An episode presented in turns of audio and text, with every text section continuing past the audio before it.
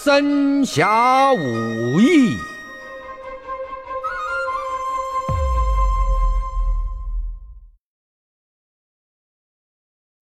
听书，换个角度认识经典。上一讲说到，众人喝了粪汤，解了河豚的毒。庞吉参加完寿宴，又回仙乐楼与小妾厮混，却听得有人和小妾私会。谁这么大胆子，敢给太师戴绿帽子？庞吉怒发冲冠，挥剑就结果了两人性命。那庞吉会怎么善后？为何会有男生出现在庞太师小妾房中？这一讲，大春老师就讲讲。庞太师设毒计陷害包拯。前文说到了，太师庞吉误杀了两名小妾姹紫嫣红之后，把他一学生廖天成，也是乌台御史的换了来，说想个法子遮掩遮掩。这廖天成想出一条毒计，说：“哎，就说是开封府。”派遣人杀害两位姨奶奶，一折子将那包黑子参倒。不知太师您军意如何？庞吉一听说，哎，这好好好。那么贤妻，你大才大才，替我拟这份奏折吧。此处不大方便，到书房去。来到书房，写成了奏折，让小童子给端茶。可是没想到，这端茶的小童。刚刚进了月亮门，只听得竹林乱响。仔细一看，有一人蹲伏在地，怀抱钢刀。这一下非同小可，扔了茶盘茶碗，叠声嚷道：“有贼！有贼！”庞吉听见，连忙放下奏折，赶出院内。廖天成也跟着出来，问那小童子说：“贼，贼在哪儿呢？”小童子吓得。几乎泣不成声了。他他他在那边月亮门竹林底下。庞吉和廖天成径奔月亮门而来。此时，远处的仆纵人等已然听见，会同庞福各执棒棍赶来一看，是啊，果然是一人。可是这人给捆绑的停停当当，前边腰间。插着一把宰猪的尖刀，仿佛抱着什么东西的模样。大家向前把他提出来，再仔细一看，却是本府的厨子刘三儿。问他话不答应，抬头一看啊，原来嘴巴里塞着有东西，连忙给松了绑缚，从他嘴巴里掏出一块布来，容他干呕了半天，方才转过气儿。盘福就问了。倒是什么人把你捆绑在此的？刘三儿对着庞吉就叩头：“ 小人方才在厨房里头瞌睡，忽然见嗖的声进来一人，穿着一身青衣靠，年纪不过二十岁吧，眉清目朗的，手持一把明晃晃的钢刀，对小人说：‘你要嚷嚷，我就是一刀。’因此小人不敢嚷。”他便将小人捆了，还撕了块布给小人填在嘴里。他把小人一提吧，就来到此处。临走，在小人胸前还把这刀插上，也不知道什么缘故。庞吉一听，便问廖天成说：“哎。”你看此事，呃，可有证据了？这明明就是水晶楼，呃，水晶楼。回头再一想，呃，你说不是装扮男女之声，不不就他吗？廖天成一听这话，灵机一动，说：“哎，对呀，这这就是人证啊！老师，赶紧回书房要紧。”这庞吉也不知何故，哆哆嗦嗦。跟着廖天成回到书房，廖天成先拿起奏折，逐字逐行仔细看，嗯，一笔一画都没动过，也没有沾污了。看罢，说道：“嗯，还好还好，幸喜这折子没坏。”当下放在黄匣之内，准备第二天早朝之时上奏于皇帝。庞吉在旁边也夸奖说：“哎呀，贤妻，你真是细心 啊！哈哈哈，想得周到，想得周到。”接着又下令各处仔细搜查，可是哪有半个人影呢？过不多时，天明无谷，庞吉和廖天成随便用了点点心羹汤，师徒二人一同入朝，等候圣上林轩将本子呈上。话休繁叙，仁宗一看这折子，就有点不高兴了。您道为什么呢？圣上明明知道包庞二人不对头，偏偏今天这本子又是参合包公的，未免有点不耐烦。奇怪，为什么这两个人冤仇再也解不开呢？心中虽然不乐，可是。奏折也不能不看。宋仁宗展开奏折一看，开笔写着：“臣庞吉贵奏，为开封府遣人谋杀二命事。”接着又叙述姹紫嫣红两个小妾如何被杀。仁宗看到，哎，怎么杀妾二命？这又觉得诧异了。包拯不至于如此鲁莽吧？也没道理。因此，反复翻阅，就这么一翻、两翻、三翻、四翻，忽然看见，哎，奏折背后露出个纸条来。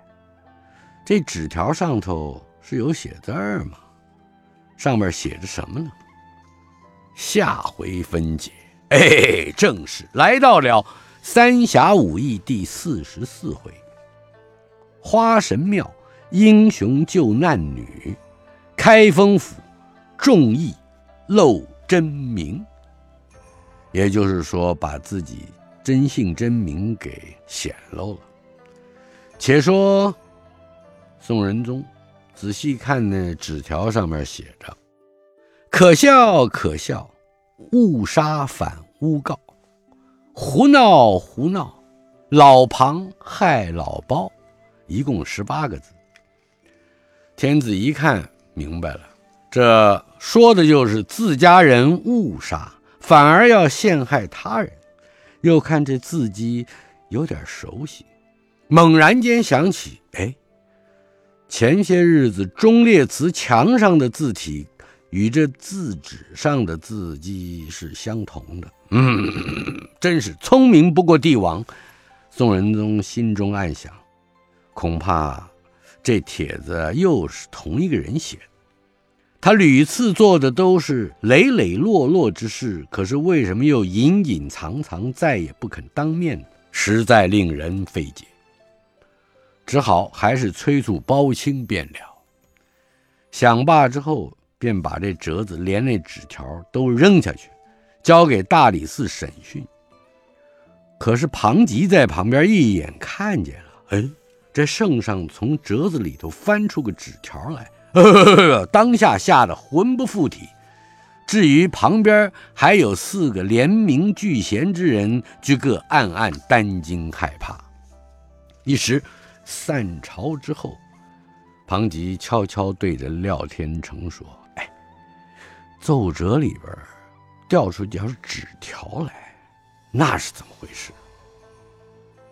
廖天成猛然间醒悟道：“哎呀，是了，是了。”那人捆绑刘三，就是为了调出老师和门生来。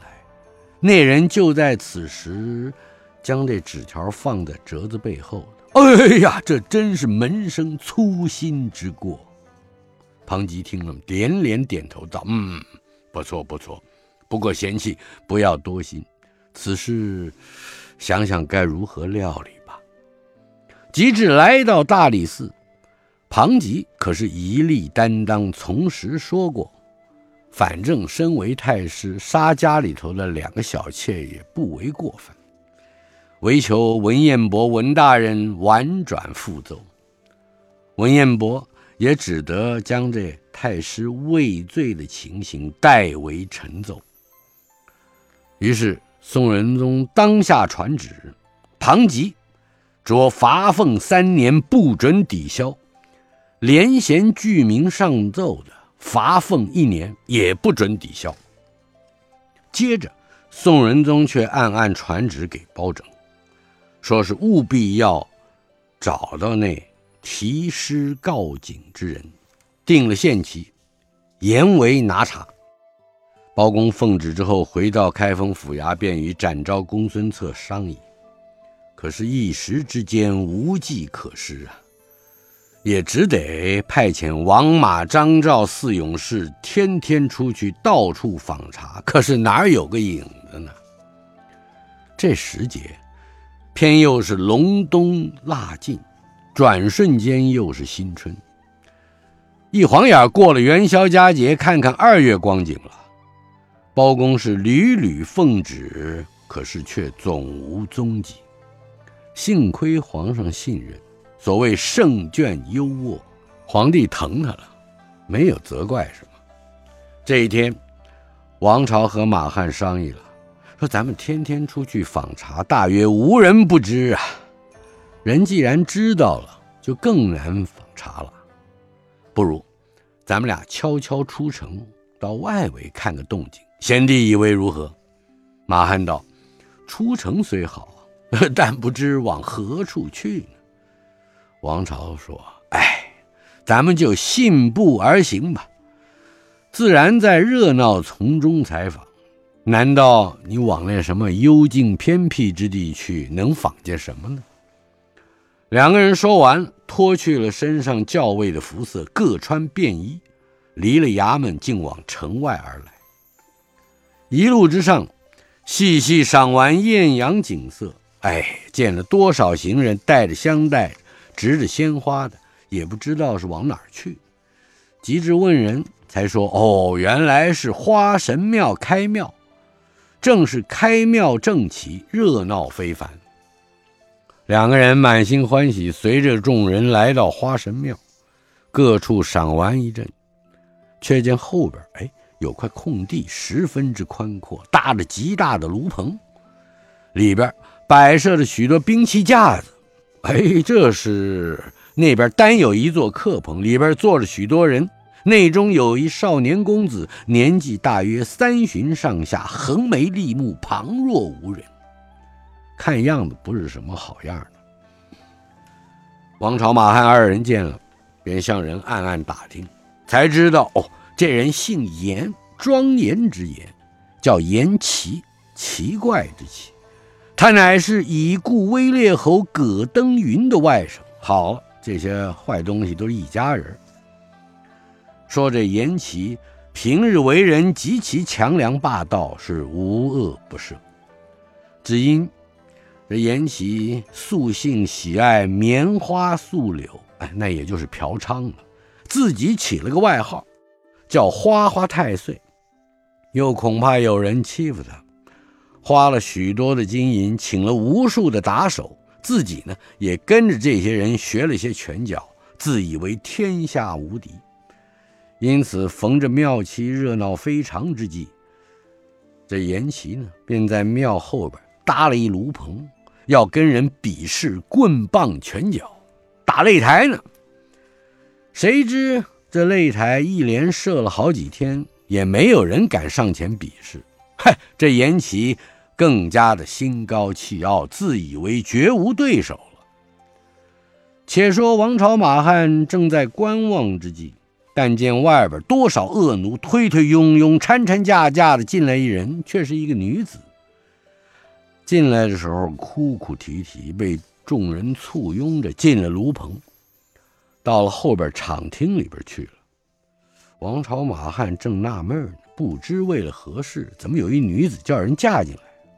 忽又听见外边进来一婆子，嚷嚷说：“你们这是强盗啊！青天白日的就敢强抢良家妇女，这是什么道理？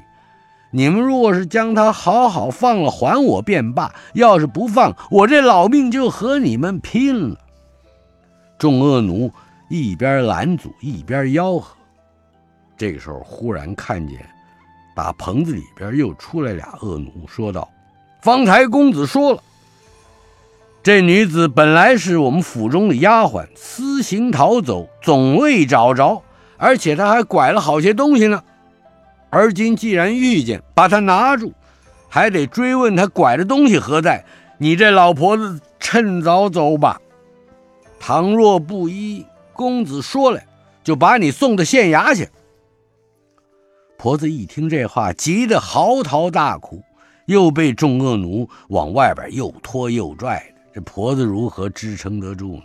脚不沾地的往外走了。王朝一看这情景，跟马汉使了个眼色，马汉也会了意，想必是要跟下去打听底细了。说的是，两个人随后也就出来，刚走到二层殿夹道之上，只见外边进来一人，迎头拦住说：“哎呀，有话好说，这是什么意思？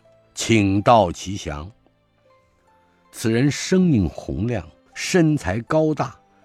紫微微的一张面皮，黑漆漆，满布胡须，又是一军官打扮，更显得威严壮健。王马二人见了，暗暗喝彩称羡不提。且说那恶奴回话说道：“朋友，这事儿你别管，我劝你有事干事，没事早请，别讨没趣儿啊。”那军官一听，冷笑道：“嗯，天下人管天下事，哪有管不得的道理？你们不对我说，何不对着众人说说呢？乡亲父老的都在，你们若不肯说，何妨叫那妈妈自己说呢？”众恶奴闻声道：“伙计，你们听见了？这个光景，他是管闲事，管定了。”此时。倒是那婆子说了：“呃，军官爷爷，快救婆子性命啊！”旁边的恶奴顺手就要打那婆子，只见那高大的军官把手一隔，众恶奴倒退了几步，龇牙咧嘴，胳膊就乱摔，准备要哎要上场了。此时王朝、马汉二人见了，暗暗欢喜。可是听得那军官又说：“妈妈不必害怕，慢慢讲来。”那婆子哭着说：“ 我姓王，这女儿乃是我的街坊，她母亲病了，许在花神庙烧香。如今母亲好了，尚未复原，因此求我带她来还愿。不想却被他们抢去了。哎呀，请求军官爷搭救搭救吧！”说罢，又是一阵痛哭。但见那军官听了，把眉头一皱，说：“妈妈不必啼哭。”我与你找了来就是了。哪知道众恶奴方才见那人把手略略一隔，他们伙计就龇牙咧嘴的，便知道这军官手头沉，拳脚扎实，不好对付。万一这婆子说出个什么根由来，怕这军官先拿他们出气，早就一个个溜了。且说这些人溜归溜，是来到后边一五一十的把这实情告诉花花太岁。严琦一听，便气冲斗牛啊，以为今日若不显显本领，以后别人怎么甘心佩服？当下一声断喝，说：“带路！”众恶奴狐假虎威，再来到前面，嚷着说：“公子来了，公子来了！”众人一看严琦来到，一个个也都替那军官担心，以为：“哎，花花太岁出了名的是不好惹的呀。”